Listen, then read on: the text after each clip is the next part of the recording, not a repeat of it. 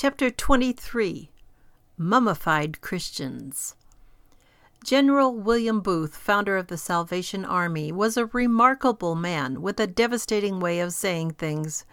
He believed emphatically that faith without works is dead. James 2:26.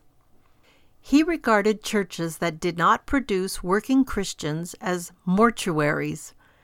In fact, he said, all too many church members are mummy Christians. They're mummified, and mummies are incapable of action. Except for occupying space in a church, such members do little to apply the faith. Hard language? Well, Charles Spurgeon said too many church members reminded him of his neighbor's pigs all grunt and no bacon.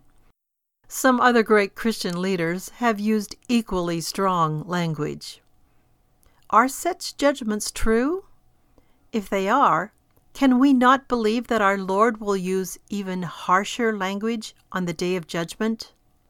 About 50 years ago, a Bible school teacher made his class spend several days listing all the words of our Lord in two categories. One, words of love and encouragement, and two, words of wrath and judgment. To the class's surprise, the second list was far longer. Our Lord, who knows what is in man, knows what is in us. We all love the word of praise, but perhaps what we need is the word of judgment to wake us up out of our indifference and laziness.